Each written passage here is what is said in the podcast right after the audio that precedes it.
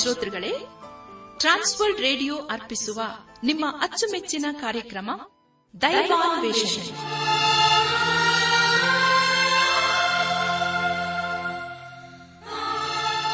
ನಮ್ಮ ದೈವಾನ್ವೇಷಣೆ ಕನ್ನಡ ಕಾರ್ಯಕ್ರಮವನ್ನು ಆಲಿಸಲು ಸಿದ್ಧರಾಗಿರುವ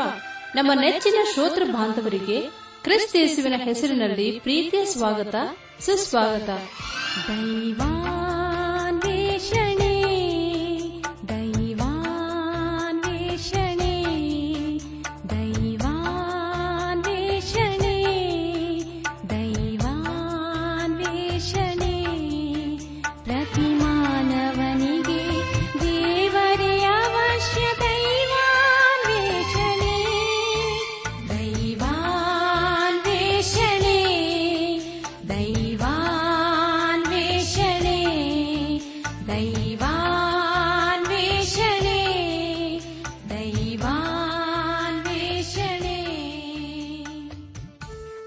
ಕಷ್ಟಪಡುವವರೇ ಹೊರೆ ಹೊತ್ತವರೇ ನೀವೆಲ್ಲರೂ ನನ್ನ ಬಳಿಗೆ ಬನ್ನಿರಿ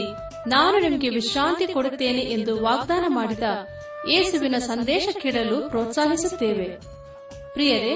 ದೈವಾನ್ವೇಷಣೆ ಕಾರ್ಯಕ್ರಮವನ್ನು ಆಲಿಸುವಾಗ ಹಲವಾರು ಪ್ರಶ್ನೆ ಸಂದೇಹಗಳು ಮೂಡುವುದು ಸಹಜ ಆದ್ದರಿಂದ ಕಾರ್ಯಕ್ರಮದ ಅಂತ್ಯದಲ್ಲಿ ಹೇಳುವ ವಿಳಾಸವನ್ನು ಸಂಪರ್ಕಿಸಬೇಕಾಗಿ ಕೋರುತ್ತೇವೆ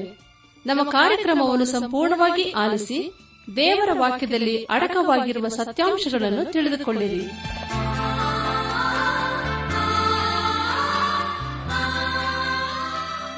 ಬನಿ ಪ್ರಿಯರೇ ದೇವರ ವಾಕ್ಯವನ್ನು ಧ್ಯಾನ ಮಾಡುವ ಮುನ್ನ ದೇವಾದ ಮುಂದೆ ನಮ್ಮನ್ನು ತಗ್ಗಿಸಿಕೊಂಡು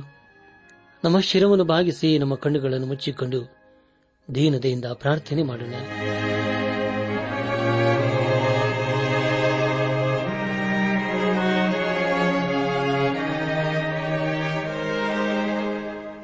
ನಮ್ಮನ್ನು ಬಹಳವಾಗಿ ಪ್ರೀತಿ ಮಾಡಿ ಸಾಕಿ ಸಲಹುವ ನಮ್ಮ ರಕ್ಷಕನಲ್ಲೇ ಈ ತಂದೆಯಾದ ದೇವರೇ ನಿನ್ನ ಪರಿಶುದ್ಧವಾದ ನಾಮನ್ನು ಕೊಂಡಾಡಿ ಹಾಡಿ ಸ್ತೋತಿಸುತ್ತೇವೆ ಕರ್ತನೆ ದೇವಾದ ದೇವನೇ ಈ ದಿನ ವಿಶೇಷವಾಗಿ ಕಷ್ಟದಲ್ಲಿ ಸಮಸ್ಯೆಗಳಲ್ಲಿ ಅನಾರೋಗ್ಯದಲ್ಲಿ ಇರುವವರನ್ನು ದೇವಾನಿನ ನಿನ್ನ ಕೃಪಾಸನದ ಬಳಿಗೆ ನಾವು ತರ್ತೇವೆ ದೇವ ನೀನವರನ್ನು ಕರುಣಿಸಿ ಅವರಿಗೆ ಬೇಕಾದಂತಹ ಪರಿಹಾರ ಸಹಾಯ ಆರೋಗ್ಯನ ದಯಪಾಲಿಸು ದೇವ ಒಬ್ಬೊಬ್ಬರ ಜೀವಿತದಲ್ಲಿ ದೇವ ನೀನೇ ಆಶ್ಚರ್ಯ ನಾವೆಲ್ಲರೂ ಆತ್ಮಿಕ ರೀತಿಯಲ್ಲಿ ನಿನ್ನವರಾಗಿ ಜೀವಿಸುತ್ತ ಒಂದು ದಿವಸ ನಾವೆಲ್ಲರೂ ನಿನ್ನ ಮೈ ಮೇಲೆ ಕಂಡು ಬರಲು ಕೃಪೆ ತೋರಿಸು ಘನವು ಮಾನವು ಮಹಿಮೆಯು ಪ್ರಭಾವವು ನಿನಗೆ ಮಾತ್ರ ಸಲ್ಲುವುದಾಗಲಿ ನಮ್ಮ ಪ್ರಾರ್ಥನೆ ಸ್ತೋತ್ರಗಳನ್ನು ನಮ್ಮೊಡೆಯನು ನಮ್ಮ ರಕ್ಷಕನೂ ಲೋಕ ವಿಮೋಚಕನೂ ಆದ ಯೇಸು ಕ್ರಿಸ್ತನ ದಿವ್ಯ ನಾಮದಲ್ಲಿ ಸಮರ್ಪಿಸಿಕೊಳ್ಳುತ್ತೇವೆ ತಂದೆಯೇ ಆಮೇಲೆ ಜಯ ಗಳಿಸುವುದೇ ಉನ್ನತವು ಜಯ ಕೊಡುವವರೇ ಜಯ ಗಳಿಸುವುದೇ ಉನ್ನತವು ಮೊದಲ ಪ್ರೀತಿ ಕಳಕೊಂಡವರೇ ಪಾಪಿಯೆಂದರಿತು ಮನ ತಿರುಗು ಪ್ರಾರಂಭವೀರನಾಗಿ ತಂತೆ ಅಂತ್ಯದಲ್ಲಿ ಅಲಂಕಾರ ಕಾಣ ಮಾಡು జయమంత శ్రేష్టరు జయ జయ హల్లేలుయా జయమంత శ్రేష్టరు జయ జయ హల్లేలుయా జయ కొడువవనే మహోనతరు జయ గణితుదే ఉన్నతరు జయ కొడువవనే మహోనతరు జయ గణితుదే ఉన్నతరు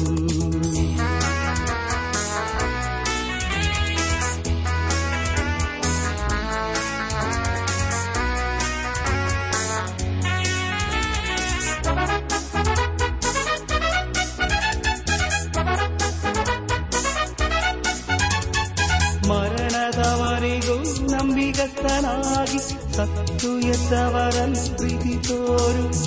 ಅಣಜಿಯಂತ ಬಿಳಾಮನು ಎಂಬುವವರು ಬೆಟ್ಟದಂತೆ ನಿಂತು ಜಯಗಳು ಜಯವಂತನು ಶ್ರೇಷ್ಠರು ಜಯ ಜಯ ಹಲ್ಲೇಲುಯ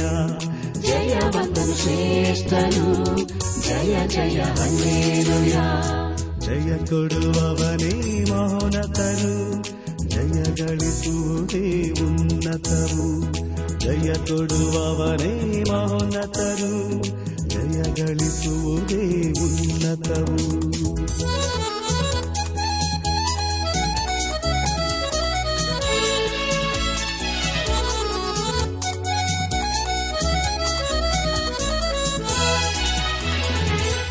ಬೆಳಳಂತೆ ನಾಶವಾಗಿ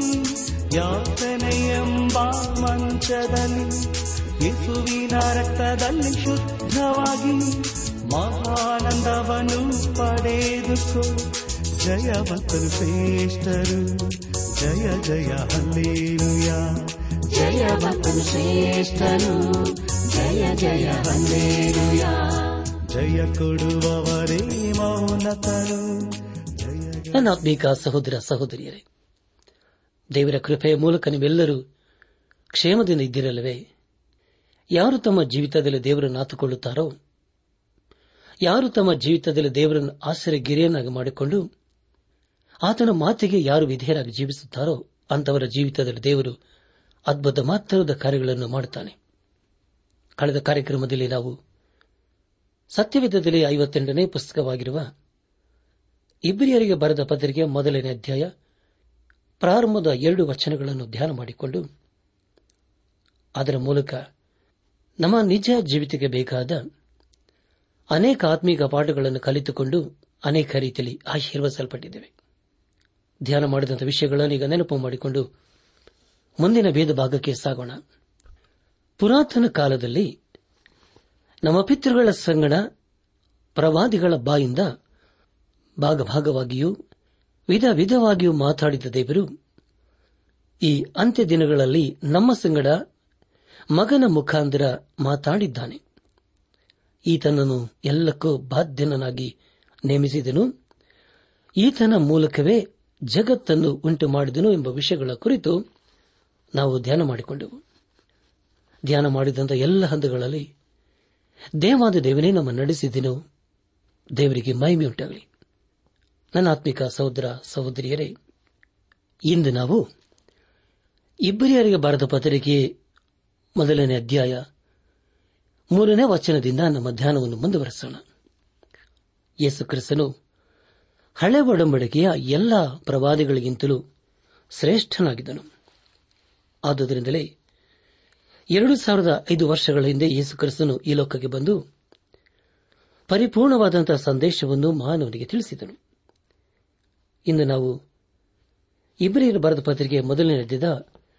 ಮೂರನೇ ವಚನದಿಂದ ನಮ್ಮ ಧ್ಯಾನವನ್ನು ಮುಂದುವರೆಸೋಣ ಎಂಬುದಾಗಿ ಈಗಾಗಲೇ ನಾವು ತಿಳ್ಕೊಂಡಿದ್ದೇವೆ ಪ್ರಿಯ ದೇವ್ ಜನರೇ ಮುಂದೆ ಮುಂದೆ ನಾವು ಧ್ಯಾನ ಮಾಡುವಂತಹ ಎಲ್ಲ ಹಂತಗಳಲ್ಲಿ ದೇವರನ್ನು ಆಚರಿಸಿಕೊಂಡು ಮುಂದೆ ಮುಂದೆ ಸಾಗೋಣ ಪ್ರಿಯರೇ ಯೇಸು ಕ್ರಿಸ್ತನ ಸರ್ವಶ್ರೇಷ್ಠತೆಯ ಕುರಿತು ಏಳು ವಿಷಯಗಳ ಮೂಲಕ ನಾವು ತಿಳಿಕೊಳ್ಳುತ್ತಾ ಬಂದಿದ್ದೇವೆ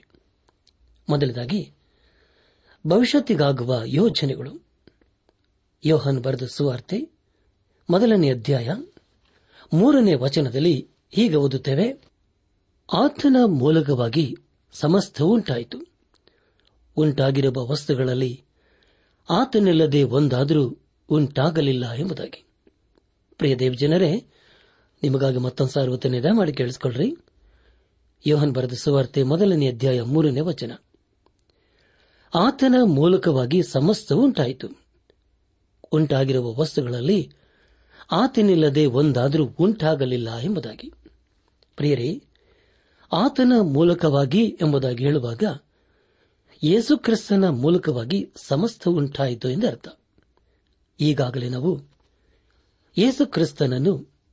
ಎಲ್ಲಕ್ಕೂ ಬಾಧ್ಯನಾಗಿ ದೇವರು ನೇಮಿಸಿದನೆಂಬುದಾಗಿ ಇಬ್ರಿಯರ ಭಾರತ ಪತ್ರಿಕೆ ಮೊದಲನೇ ಅಧ್ಯಾಯ ಎರಡನೇ ವಚನದಲ್ಲಿ ನಾವು ಓದಿಕೊಂಡಿದ್ದೇವೆ ಅದೇನೆಂದರೆ ಈ ಅಂತ್ಯ ದಿನಗಳಲ್ಲಿ ನಮ್ಮ ಸಂಗಡ ಮಗನ ಮುಖಾಂತರ ಮಾತಾಡಿದ್ದಾನೆ ಈತನನ್ನು ಎಲ್ಲಕ್ಕೂ ಬಾಧ್ಯನನಾಗಿ ನೇಮಿಸಿದನು ಈತನ ಮೂಲಕವೇ ಜಗತ್ತನ್ನು ಉಂಟು ಮಾಡಿದನು ಎಂಬುದಾಗಿ ಕರ್ತನಲ್ಲಿ ಪ್ರಿಯರಾದವರೇ ಸೃಷ್ಟಿಯೇ ಯೇಸು ಕ್ರಿಸ್ತನದು ಅಂದರೆ ಆತನೇ ಅದೆಲ್ಲವುಗಳನ್ನು ಸೃಷ್ಟಿ ಮಾಡಿದ್ದಾನೆ ಅದೆಲ್ಲವೂ ಆತನಿಗೆ ಸಂಬಂಧಪಟ್ಟದ್ದಾಗಿದೆ ಆದುದರಿಂದ ಆತನು ಎಲ್ಲದಕ್ಕೂ ಬಾಧ್ಯನಾಗಿದ್ದಾನೆ ಪ್ರಿಯರಿ ಆದಿಯಲ್ಲಿ ದೇವರು ಧಾಮನಿಗೆ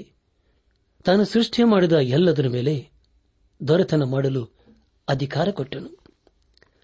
ಆದರೂ ಆ ಎಲ್ಲ ಸೃಷ್ಟಿಯು ಸೃಷ್ಟಿಕರ್ತನಿಗೆ ಸಂಬಂಧಪಟ್ಟದ್ದಾಗಿತ್ತು ಧಾಮನು ಆ ಸೃಷ್ಟಿಯ ಮೇಲೆ ಏನು ಮಾಡಬೇಕಾದರೂ ಸೃಷ್ಟಿಕರ್ತನ ಅನುಮತಿ ಬೇಕಾಗಿತ್ತು ಆ ಧಾಮನು ಎಲ್ಲದರ ಮೇಲೆ ದೊರೆತನ ಮಾಡಿದನು ಆದರೆ ಅವನು ಪಾಪ ಮಾಡಿದಾಗ ಪಾಪಕ್ಕೆ ಅಧೀನನಾದನು ಅದನ್ನು ತಡೆಯುವುದಕ್ಕೆ ಅವನಿಗೆ ಆಗಲೇ ಇಲ್ಲ ಪ್ರಿಯರೇ ಯೇಸು ಕ್ರಿಸ್ತನು ಮಾನವನಾಗಿ ಈ ಲೋಕಕ್ಕೆ ಬಂದನು ಆತನು ಅನೇಕ ಅದ್ಭುತಗಳನ್ನು ಮತ್ಕಾರ್ಯಗಳನ್ನು ಮಾಡಿದನು ಆತನು ತನ್ನ ದೇಹವನ್ನು ತನ್ನ ಹತೋಟಿಯಲ್ಲಿಟ್ಟುಕೊಂಡಿದ್ದನು ಹಾಗೂ ತನ್ನ ಸೃಷ್ಟಿಯ ಮೇಲೆ ಆತನಿಗೆ ಅಧಿಕಾರವಿತ್ತು ಬಿರುಗಾಳಿಯನ್ನು ನಿಲ್ಲಿಸುವ ಅಧಿಕಾರ ಆತನಿಗಿತ್ತು ಐದು ಸಾವಿರ ಜನರಿಗೆ ಊಟ ಕೊಡುವಷ್ಟು ಶಕ್ತಿ ಸಾಮರ್ಥ್ಯ ಆತನಿಗಿತ್ತು ಆ ಧಾಮನಿಂದ ಕಳುಕೊಂಡಂತ ಸಂಗತಿಯನ್ನು ಮತ್ತೆ ಹಿಂದಕ್ಕೆ ಪಡೆಯುವುದಕ್ಕೆ ಆತನಿಗೆ ಶಕ್ತಿ ಇತ್ತು ಈತನನ್ನು ಎಲ್ಲಕ್ಕೂ ಬಾಧ್ಯನನ್ನಾಗಿ ದೇವರು ನೇಮಿಸಿದನೆಂಬುದಾಗಿ ಈಗಾಗಲೇ ನಾವು ಓದಿಕೊಂಡಿದ್ದೇವೆ ಅದೇ ಸಮಯದಲ್ಲಿ ಪ್ರಿಯರೇ ದೇವರ ವಾಕ್ಯವು ನಾವು ಕೂಡ ಎಲ್ಲದಕ್ಕೂ ಬಾಧ್ಯರು ಎಂಬುದಾಗಿ ತಿಳಿಸಿಕೊಡುತ್ತದೆ ಅಪ್ಪಸ್ತನದ ಪೌಲನು ರೋಮಾಪುರ ಸಭೆಗೆ ಬರೆದಂತ ಪತ್ರಿಕೆ ಎಂಟನೇ ಅಧ್ಯಾಯ ಹದಿನಾರು ಹಾಗೂ ಹದಿನೇಳನೇ ವಚನಗಳಲ್ಲಿ ಹೀಗೆ ಬರೆಯುತ್ತಾನೆ ನಾವು ದೇವರ ಮಕ್ಕಳಾಗಿದ್ದೇವೆ ಎಂಬುದಕ್ಕೆ ಪವಿತ್ರಾತ್ಮನೇ ನಮ್ಮ ಆತ್ಮದೊಂದಿಗೆ ಸಾಕ್ಷಿ ಹೇಳುತ್ತಾನೆ ಮಕ್ಕಳಾಗಿದ್ದರೆ ಬಾಧ್ಯರಾಗಿದ್ದೇವೆ ದೇವರಿಗೆ ಬಾಧ್ಯರು ಕ್ರಿಸ್ತನೊಂದಿಗೆ ಬಾಧ್ಯರು ಹೇಗೆಂದರೆ ಕ್ರಿಸ್ತನಿಗೆ ಸಂಭವಿಸಿದ ಬಾಧೆಗಳಲ್ಲಿ ನಾವು ಪಾಲುಗಾರರಾಗುವುದಾದರೆ ಆತನ ಮಹಿಮೆಯಲ್ಲಿಯೂ ಪಾಲುಗಾರರಾಗುವೆವು ಎಂಬುದಾಗಿ ಪ್ರಿಯ ಜನರೇ ಎಂಥ ಅದ್ಭುತವಾದ ಒಂದು ವೇದ ವಚನವಲ್ಲವೇ ಮತ್ತೊಂದು ಸಾರಿ ಒತ್ತಿನ ದಯಮಾಡಿ ಕೇಳಿಸಿಕೊಳ್ಳ್ರಿ ಎಂಟನೇ ಅಧ್ಯಾಯ ಹದಿನಾರು ಹಾಗೂ ಹದಿನೇಳನೇ ವಚನಗಳು ನಾವು ದೇವರ ಮಕ್ಕಳಾಗಿದ್ದೇವೆಂಬುದಕ್ಕೆ ಪವಿತ್ರ ಆತ್ಮನೇ ನಮ್ಮ ಆತ್ಮದೊಂದಿಗೆ ಸಾಕ್ಷಿ ಹೇಳುತ್ತಾನೆ ಮಕ್ಕಳಾಗಿದ್ದರೆ ಬಾಧ್ಯರಾಗಿದ್ದೇವೆ ದೇವರಿಗೆ ಬಾಧ್ಯರು ಕ್ರಿಸ್ತನೊಂದಿಗೆ ಬಾಧ್ಯರು ಹೇಗೆಂದರೆ ಕ್ರಿಸ್ತನಿಗೆ ಸಂಭವಿಸಿದ ಬಾಧೆಗಳಲ್ಲಿ ನಾವು ಪಾಲುಗಾರರಾಗುವುದಾದರೆ ಆತನ ಮಹಿಮೆಯಲ್ಲಿಯೂ ಪಾಲುಗಾರರಾಗಬೇಕು ಎಂಬುದಾಗಿ ಕರ್ತಲು ಪ್ರಿಯರಾದವರೇ ಕ್ರಿಸ್ತನೊಂದಿಗೆ ಬಾಧ್ಯರು ಎಂಬುದಾಗಿ ಹೇಳುವ ಸಂಗತಿ ಬಹಳ ಅದ್ಭುತವಾಗಿದೆ ಕ್ರಿಸ್ತನೊಂದಿಗೆ ಬಾಧ್ಯರು ಎಂಬುದಾಗಿ ಹೇಳುವಾಗ ಆತನೇ ನಾವು ಸರಿ ಸಮಾನರು ಎಂದು ಅರ್ಥವಲ್ಲ ಪ್ರಿಯರೇ ನಾವು ಬೇರೆಯವರೊಟ್ಟಿಗೆ ಹಕ್ಕುದಾರರು ಎಂಬುದಾಗಿ ಹೇಳುವಾಗ ಮತ್ತೊಬ್ಬರು ನಮ್ಮ ಅಧಿಕಾರವನ್ನು ಅಥವಾ ಸ್ವತ್ತನ್ನು ನಿಯಂತ್ರಿಸುವರು ಇರುತ್ತಾರೆ ಅವರು ಸರಿಯಾದ ಸಲಹೆಗಳನ್ನು ಕೊಡುವುದಕ್ಕೆ ಅವರಿಗೆ ಅಧಿಕಾರ ಉಂಟು ಪ್ರಿಯರೇ ಯೇಸು ಎಲ್ಲದಕ್ಕೂ ವಾರಸುದಾರನು ಅಥವಾ ಬಾಧ್ಯಸ್ಥನು ಆದುದರಿಂದ ನಾವು ಆತನೊಂದಿಗೆ ಜೊತೆ ಬಾಧ್ಯರು ಆಗಿದ್ದೇವೆ ಎಲ್ಲವೂ ಯೇಸು ಕ್ರಿಸ್ತನ ಅಧೀನದಲ್ಲಿರುತ್ತದೆ ಆದುದರಿಂದ ಈ ಭೂಮಿಯಲ್ಲಿ ಆತನು ಯಾವುದೋ ಒಂದು ಕಾರ್ಯಕ್ಕಾಗಿ ನೇಮಿಸಿದ್ದಾನೆ ಎಂದು ಅರ್ಥವಲ್ಲ ಪರಲೋಕದಲ್ಲಿ ಅಳಿಸಿ ಹೋಗದ ತುಕ್ಕು ಹಿಡಿಯದ ನಶಿಸಿ ಹೋಗದ ಆಶೀರ್ವಾದಗಳು ನಮಗೋಸ್ಕರ ಯೇಸು ಕ್ರಿಸ್ತನ ಮೂಲಕ ಕಾದಿವೆ ಕರ್ತನ ಪ್ರಿಯರಾದವರೇ ಈ ಅತಿಶಯವಾದ ಆಶೀರ್ವಾದಗಳು ಯೇಸುಕ್ರಿಸ್ತನ ಕ್ರಿಸ್ತನ ಮೂಲಕ ನಮ್ಮೆಲ್ಲರಿಗೂ ಬರುವಂತದಾಗಿದೆ ಅದಕ್ಕಾಗಿ ನಾವು ದೇವರಿಗೆ ಸ್ತೋತ್ರ ಸಲ್ಲಿಸಬೇಕು ಆ ಧಮನು ಕಳಕೊಂಡದ್ದನ್ನು ಯೇಸು ಕ್ರಿಸ್ತನು ಹೊಂದಿಕೊಂಡನು ಅದಕ್ಕಿಂತಲೂ ಅತಿಶಯವಾದ ಸಂಗತಿಗಳನ್ನು ಮಾಡಿ ತೋರಿಸಿದನು ಆತನು ನಮ್ಮನ್ನು ಆತನೊಂದಿಗೆ ಜೊತೆ ಬಾಧ್ಯರನ್ನಾಗಿ ಮಾಡಿಕೊಂಡನು ದೇವರಿಗೆ ಸ್ತೋತ್ರವಾಗಲಿ ಯೇಸು ಕ್ರಿಸ್ತನು ಸಮಸ್ತವನ್ನು ಒಂದು ದಿವಸ ಸ್ವಾಧೀನಪಡಿಸಿಕೊಳ್ಳಲಿದ್ದಾನೆ ನಮಗೆ ಗೊತ್ತಿರುವ ಹಾಗೆ ಹಳೆ ಒಡಂಬಡಿಕೆಯಲ್ಲಿ ತಿಳಿಸುವ ಯಾವ ಪ್ರಮಾದಿಗಳು ಕೂಡ ಇಂಥ ವಾಗ್ದಾನಗಳನ್ನು ಮಾಡಲಿಲ್ಲ ಈ ಬರೆದ ಪತ್ರಿಕೆ ಗ್ರಂಥಕರ್ತನು ಯೇಸು ಕ್ರಿಸ್ತನು ಎಲ್ಲ ಪ್ರವಾದಿಗಳಿಗಿಂತಲೂ ಅತಿ ಶ್ರೇಷ್ಠನೆಂಬುದಾಗಿ ಸಾಬೀತುಪಡಿಸುತ್ತಾನೆ ದೇವರಿಗೆ ಸ್ತೋತ್ರವಾಗಲಿ ಎರಡನೇದಾಗಿ ಎಲ್ಲದರಲ್ಲಿ ಆತನ ಉದ್ದೇಶವಿತ್ತು ಎಂಬುದಾಗಿ ಪ್ರಿಯ ದೇವಜನರೇ ಆದಿಖಂಡ ಮೊದಲನೇ ಅಧ್ಯಾಯ ಮೊದಲನೇ ವಚನದಲ್ಲಿ ಹೀಗೆ ಓದುತ್ತೇವೆ ಆದಿಯಲ್ಲಿ ದೇವರ ಆಕಾಶವನ್ನು ಭೂಮಿಯನ್ನು ಉಂಟು ಮಾಡಿದನು ಎಂಬುದಾಗಿ ನನ್ನಾತ್ಮಿಕ ಸಹೋದರ ಸಹೋದರಿಯರೇ ದಯಮಾಡಿ ಗಮನಿಸಿ ಇದರ ಮೂಲಕ ನಾವು ತಿಳಿದುಕೊಳ್ಳುವುದೇನೆಂದರೆ ದೇವರು ತಾನು ಮಾಡುವ ಎಲ್ಲ ಕಾರ್ಯಗಳಲ್ಲಿ ಉದ್ದೇಶವಿತ್ತು ಎಂಬುದಾಗಿ ದೇವರು ಮಾಡುವಂತಹ ಎಲ್ಲ ಸಂಗತಿಗಳಲ್ಲಿ ಉದ್ದೇಶವಿತ್ತು ಹಾಗೂ ಮುಂದೆ ಕೂಡ ಉದ್ದೇಶವಿರುತ್ತದೆ ಎಂಬುದಾಗಿ ಸತ್ಯವೇದದ ಮೂಲಕ ನಾವು ತಿಳಿದುಕೊಳ್ಳುತ್ತೇವೆ ಉದಾಹರಣೆಗಾಗಿ ದೇವರು ಮಾನವನನ್ನು ರೂಪಿಸಿ ಸೃಷ್ಟಿಸಿ ಅವನನ್ನು ಏದೇನ್ ತೋಟದಲ್ಲಿ ಇರಿಸುತ್ತಾನೆ ಅದರಲ್ಲಿ ಅವನನ್ನು ಇರಿಸುವಾಗ ಒಂದು ನಿಬಂಧನೆಯೊಂದಿಗೆ ಇರಿಸುತ್ತಾನೆ ಆ ನಿಬಂಧನೆ ಏನೆಂದರೆ ಒಂದು ಪ್ರತ್ಯೇಕವಾದ ಮರದಲ್ಲಿ ಇರುವ ಹಣ್ಣನ್ನು ತಿನ್ನಬಾರದು ಎಂಬುದಾಗಿ ಪ್ರಿಯರೇ ಸರ್ವಶಕ್ತನಾದ ದೇವರು ಹೇಳಿದಂತ ಅಥವಾ ತೋರಿಸಿದಂತ ಹಣ್ಣಿನಲ್ಲಿ ಯಾವ ದೋಷವೂ ಇರಲಿಲ್ಲ ದೇವರ ಉದ್ದೇಶ ಏನಿತ್ತೆಂದರೆ ಆ ಧಾಮನು ತನಗೆ ವಿಧೇಯನಾಗುತ್ತಾನೋ ಎಂಬುದಾಗಿ ಸಮಸ್ಯೆ ಇದ್ದದ್ದು ಹಣ್ಣಿನಲ್ಲಿ ಅಲ್ಲ ಆದರೆ ಸಮಸ್ಯೆ ಉದ್ಭವವಾದದ್ದು ಆದಾಮ ಅವಳಿಂದ ಆದಾಮನು ಆ ಪರೀಕ್ಷೆಯಲ್ಲಿ ಸಂಪೂರ್ಣವಾಗಿ ಸೋತು ಹೋದನು ಕರ್ತನ ಪ್ರಿಯರಾದವರೇ ದೇವರು ಮಾಡುವ ಎಲ್ಲದರಲ್ಲಿ ಅರ್ಥ ಉದ್ದೇಶವಿರುತ್ತದೆ ಇದೇ ದೇವರು ಕಾಲಾಂತರದಲ್ಲಿ ಇಸ್ರಾಲರಿಗೆ ಮೋಶೆ ಮೂಲಕ ಧರ್ಮಶಾಸ್ತ್ರವನ್ನು ಕೊಟ್ಟನು ಮತ್ತೆ ಇದು ಮಾನವನನ್ನು ಪರೀಕ್ಷಿಸುವ ಯೋಜನೆಯಾಗಿತ್ತು ಇನ್ನು ನಾವು ದೇವರ ಕೃಪೆಯ ಅಡಿಯಲ್ಲಿ ಜೀವಿಸುತ್ತಾ ಇದ್ದೇವೆ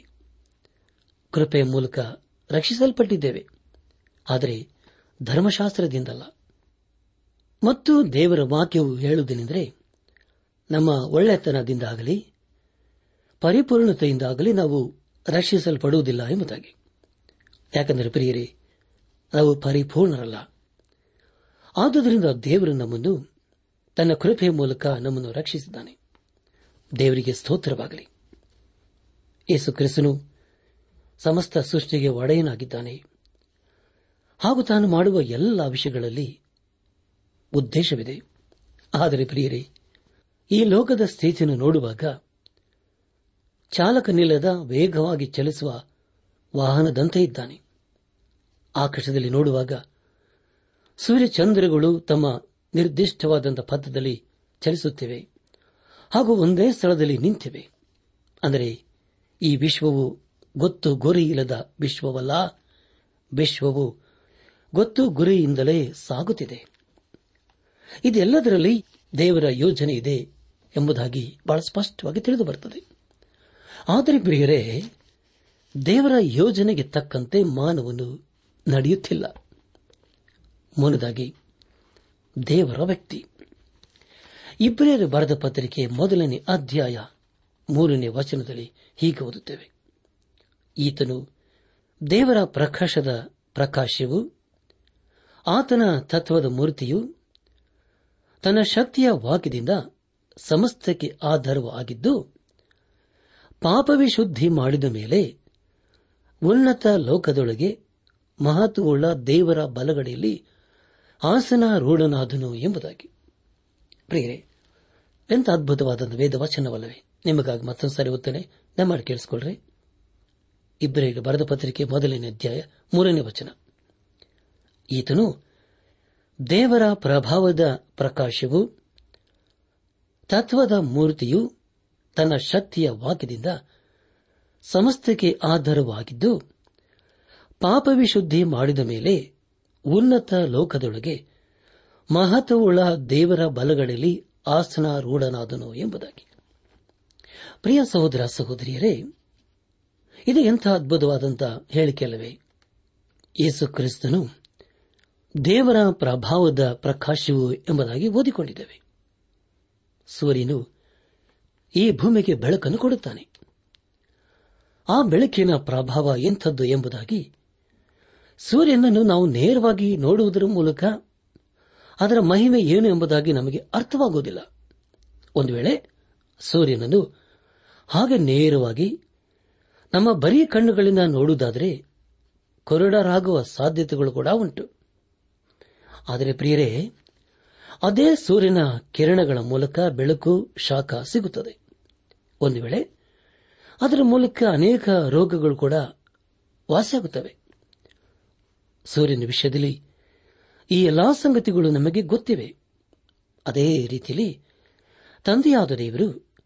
ಯೇಸುಕ್ರಿಸ್ತನ ಮೂಲಕ ಕೊಟ್ಟ ಪ್ರಕಟಣೆ ಕುರಿತು ಸ್ವಲ್ಪ ಮಾತ್ರ ಗ್ರಹಿಸಿಕೊಂಡಿದ್ದೇವೆ ದೇವರನ್ನು ಯಾರು ಎಂದೂ ಕಂಡಿಲ್ಲ ಆದರೆ ದೇವರು ಎಂಥವನೆಂಬುದಾಗಿ ಯೇಸುಕ್ರಿಸ್ತನ ಮೂಲಕ ತಿಳುಕೊಳ್ಳುವ ಸಾಧ್ಯತೆಯಿವೆ ಯಾವ ರೀತಿಯಲ್ಲಿ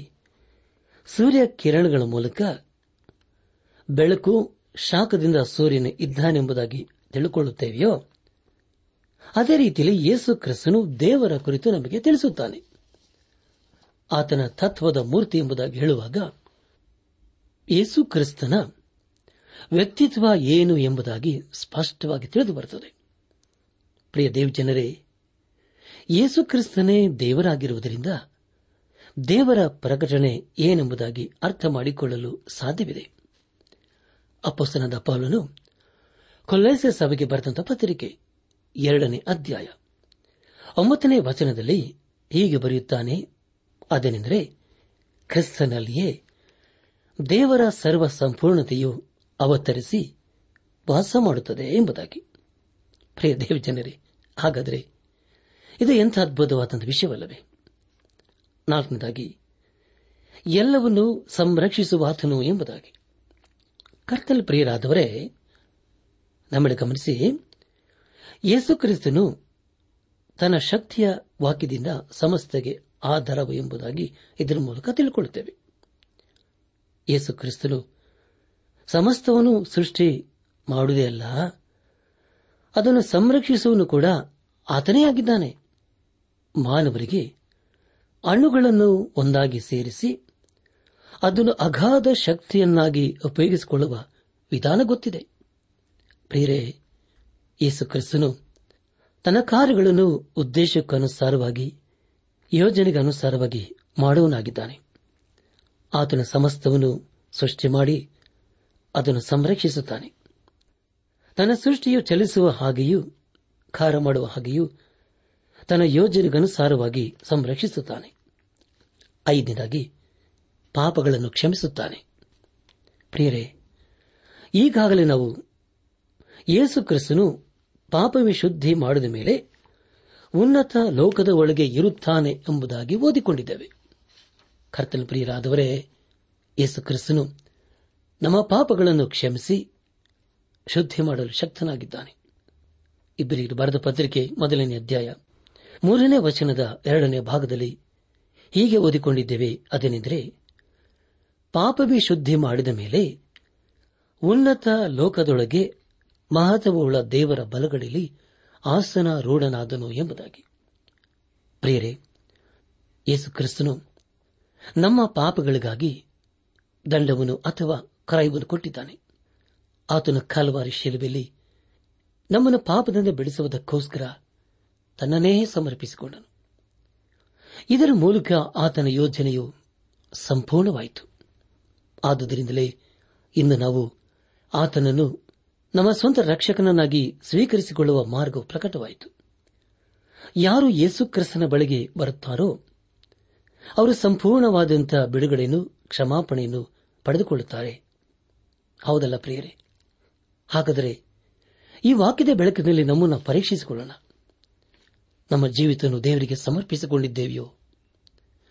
ಆತನ ಮಾರ್ಗದಲ್ಲಿ ನಾವು ಜೀವಿಸುತ್ತಾ ಇದ್ದೇವೆಯೋ ನನ್ನ ಸಹೋದರ ಸಹೋದರಿಯರೇ ಇಲ್ಲಿಯವರೆಗೆ ನಾವು ಯೇಸುಕ್ರಿಸ್ತನ ಸರ್ವಶ್ರೇಷ್ಠತೆಯ ಐದು ವಿಷಯಗಳ ಕುರಿತು ತಿಳ್ಕೊಂಡಿದ್ದೇವೆ ಈಗ ಆರನೇ ವಿಷಯ ಏನೆಂಬುದಾಗಿ ತಿಳ್ಕೊಳ್ಳೋಣ ಆರನೇ ವಿಷಯ ಯೇಸು ಕ್ರಿಸ್ತನು ಈಗ ಎಲ್ಲಿದ್ದಾನೆ ಎಂಬುದಾಗಿ ಇಬ್ರಿಯರು ಭಾರತ ಪತ್ರಿಕೆ ಮೊದಲನೇ ಅಧ್ಯಾಯ ಮೂರನೇ ವಚನದ ಎರಡನೇ ಭಾಗದಲ್ಲಿ ಈಗ ಓದುತ್ತೇವೆ ಅದೇನೆಂದರೆ ಉನ್ನತ ಲೋಕದೊಳಗೆ ಮಹತ್ವವುಳ್ಳ ದೇವರ ಬಲಗಡೆಯಲ್ಲಿ ಆಸನಾರೂಢನಾದನು ಎಂಬುದಾಗಿ ಪ್ರಿಯ ಸಹೋದರ ಸಹೋದರಿಯರೇ ಯೇಸು ಕ್ರಿಸ್ತನು ಈಗ ಮಹಿಮೆಯೊಂದಿಗೆ ಪರಲೋಕದಲ್ಲಿ ಮಹತ್ವವುಳ್ಳ ದೇವರ ಬಲಗಡೆಯಲ್ಲಿ ಆಸನಾರೂಢನಾಗಿದ್ದಾನೆ ಒಂದು ದಿವಸ ಖಂಡಿತವಾಗಿ ನಾವು ಪರಲೋಕದಲ್ಲಿ ನಮಗೋಸ್ಕರ ಒಂದು ದಿವಸ ಕೈಗಳಲ್ಲಿ ಕಾಲುಗಳಲ್ಲಿ ಮೊಳಗಳನ್ನು ಹೊರಿಸಿಕೊಂಡವನು ಈಟಿಯಿಂದ ತಿವಿಸಿಕೊಂಡವನನ್ನು ಕಾಣಲಿದ್ದೇವೆ ಆತನೇ ಯೇಸು ಕ್ರಿಸ್ತನು ಪ್ರಿಯರೇ ಆಸನ ರೋಡನಾಗಿದ್ದಾನೆ ಎಂಬುದಾಗಿ ಹೇಳುವಾಗ ಯೇಸು ಕ್ರಿಸ್ತನು ದಣಿದು ಈಗ ವಿಶ್ರಾಂತಿ ತೆಗೆದುಕೊಳ್ಳುತ್ತಾ ಇದ್ದೇನೆಂದು ಅರ್ಥವಲ್ಲ ಆತನು ಯಾಕೆ ಅಲ್ಲಿ ಆಸನ ರೋಡನಾಗಿದ್ದನೆಂದರೆ ಮಾನವರನ್ನು ಪಾಪದಿಂದ ಬೆಳೆಸುವ ಕಾರ್ಯವನ್ನು ಮಾಡಿ ಮುಗಿಸಿದ್ದನಿಂದ ಈಗ ಆತನು ತನ್ನ ಕಾರ್ಯವನ್ನು ಮಾಡಿ ಮುಗಿಸಿದ್ದಾನೆ ಪ್ರಿಯರೇ ಪ್ರತಿ ದಿವಸ ನಾವು ನಮ್ಮ ನಮ್ಮ ಕೆಲಸ ಕಾರ್ಯಗಳನ್ನು ಮಾಡಿ ರಾತ್ರಿ ಮಲಗಲು ಹೋಗುತ್ತೇವೆ ಆದರೆ ಆ ದಿನದಲ್ಲಿ ನಾವು ನಮ್ಮ ಕಾರ್ಯಗಳನ್ನು ಸಂಪೂರ್ಣವಾಗಿ ಮಾಡಿರುವುದಿಲ್ಲ ನಾಳೆಗಾಗಿ ಸ್ವಲ್ಪವನ್ನು ಉಳಿಸಿಕೊಂಡಿರುತ್ತೇವೆ ಆದರೆ ಯೇಸು ಕ್ರಿಸ್ತನು ಮಾಡಿದ್ದು ಹಾಗಲ್ಲ ಆತನು ತನಗೆ ಕೊಟ್ಟ ಕೆಲಸವನ್ನು ಸಂಪೂರ್ಣವಾಗಿ ಮಾಡಿ ಮುಗಿಸಿದನು ಇನ್ನು ಮಾಡುವುದಕ್ಕೆ ಯಾವ ಕಾರ್ಯವೂ ಇರಲಿಲ್ಲ ದೇವರಿಗೆ ಸ್ತೋತ್ರವಾಗಲಿ ಈ ಸಂದೇಶವನ್ನು ಆಲಿಸುತ್ತಿರುವ ನನ್ನ ಆತ್ಮಿಕ ಸಹೋದರ ಸಹೋದರಿಯರೇ ದೇವರ ವಾಕ್ಯವನ್ನು ಆಲಿಸಿದ್ದೇವೆ ಅದಕ್ಕೆ ನಮ್ಮ ಪ್ರತಿಕ್ರಿಯೆ ಏನಾಗಿದೆ ಎಂದು ಯೇಸು ಕ್ರಿಸ್ತನು ಉನ್ನತ ಲೋಕದೊಳಗೆ ಮಹತ್ವವುಳ್ಳ ದೇವರ ಬಲಗಳಲ್ಲಿ ಆಸನಾರೂಢ ಆಗಿದ್ದಾನೆ ಆತನು ತಂದೆಯ ಬಲಗಳಲ್ಲಿ ಕುಳಿತುಕೊಂಡು ನಮಗೋಸ್ಕರ ವಿಜ್ಞಾಪನೆ ಮಾಡುತ್ತಿದ್ದಾನೆ ಅಂತ ಯೇಸುಗೆ ಹಿಂದೆ ನಮ್ಮ ಜೀವಿತವನ್ನು ಸಮರ್ಪಿಸಿಕೊಂಡು ಆತನು ಮೆಚ್ಚುವಂತಹ ಕಾರ್ಯಗಳನ್ನು ಮಾಡುತ್ತಾ ಆತನು ಮೆಚ್ಚುವಂತಹ ಜೀವಿತನು ಈ ಲೋಕದಲ್ಲಿ ಜೀವಿಸುವುದಾದರೆ ಖಂಡಿತವಾಗಿ ಪ್ರಿಯರೇ ಈ ಲೋಕದಲ್ಲಿ ನಾವು ಆಶೀರ್ವಾದ ನಿಧಿ ಆಗ್ತೇವೆ ಆಗ ನಾವು ಜೀವಿಸುತ್ತಾ ದೇವರ ಆಶೀರ್ವಾದಕನ ಪಾತ್ರರಾಗೋಣ ದೇವರ ಸಮಾಧಾನ ಸಂತೋಷ ನಿಮ್ಮೊಂದಿಗೆ ಸದಾ ಇರಲಿ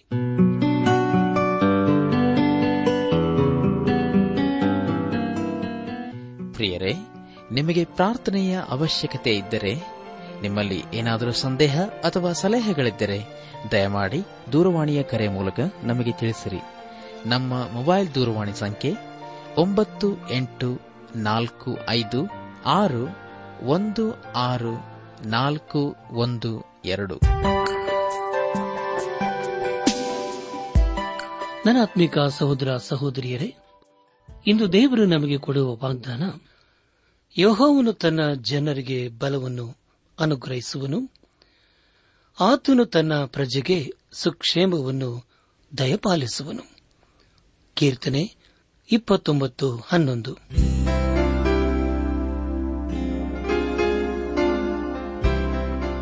ಪ್ರಿಯರೇ ಇದುವರೆಗೂ ಆಲಿಸಿದ ದೈವಾನ್ವೇಷಣೆ ಕಾರ್ಯಕ್ರಮವು ನಿಮ್ಮ ಮನಸ್ಸಿಗೆ ಸಮಾಧಾನ ಸಂತೋಷ ನೀಡಿದೆ ಎಂದು ನಾವು ನಂಬುತ್ತೇವೆ ನಮ್ಮೆಲ್ಲರ ಸೃಷ್ಟಿಕರ್ತನಾದ ಏಸು ನಮ್ಮೊಂದಿಗೆ ಸದಾ ಇರುವಾತನಾಗಿದ್ದಾನೆ ನಿಮ್ಮ ಚಿಂತೆ ದುಃಖ ಕಾಯಿಲೆ ಕಷ್ಟಗಳ ಪರಿಹಾರಕ್ಕಾಗಿ ಆತನ ಹೆಸರಿನಲ್ಲಿ ಪ್ರಾರ್ಥಿಸಿರಿ ನೀವು ನಮ್ಮ ವಿಳಾಸಕ್ಕೆ ಸಂಪರ್ಕಿಸುವುದಾದರೆ ನಾವು ನಿಮಗಾಗಿ ಪ್ರಾರ್ಥಿಸುತ್ತೇವೆ ಹಾಗೂ ಉತ್ತರಿಸುತ್ತೇವೆ